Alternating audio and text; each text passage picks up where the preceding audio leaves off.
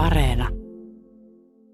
Valitettavasti yksittäisiä tapauksia on näihin venäläisiin opiskelijoihin kohdistunut, jossa heitä pyritään vähän niin kuin sulkemaan pois yhteisöstä, että joko tuolla niin kuin online-yhteisöistä tai sitten näistä ihan fyysisistä yhteisöistä. Nämä opiskelijat on ottaneet meihin yhteyttä, että me koordinoidaan häirintäyhdyshenkilötoimintaa täällä XAMKissa ja meillä on sitten koulutettuja häirintäyhdyshenkilöitä, joihin opiskelijat on ollut yhteydessä. Ollaan kyllä selvitelty näitä tapauksia, että, että ehkä siellä on enemmän semmoista niin pelkoa ja tietämättömyyttä ja sitä kohdistetaan sitten johonkin sellaiseen asiaan, mikä ehkä nähtäisiin, että voisi olla syynä tai voisi vaikuttaa. Että, että kyllä se venäläistausta varmastikin on osa syy ainakin.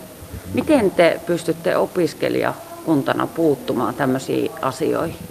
No me pyritään tietysti viestimään tosi paljon siitä, että, että me ei missään nimessä hyväksytä mitään tällaista häirintää eikä rasismia meidän korkeakouluyhteisössä ja sille ei todella ole tilaa meidän toiminnassa, että kaikki opiskelijat on ihan yhdenvertaisia meidän näkökulmasta ja pyritään sitten kaikkia tukemaan.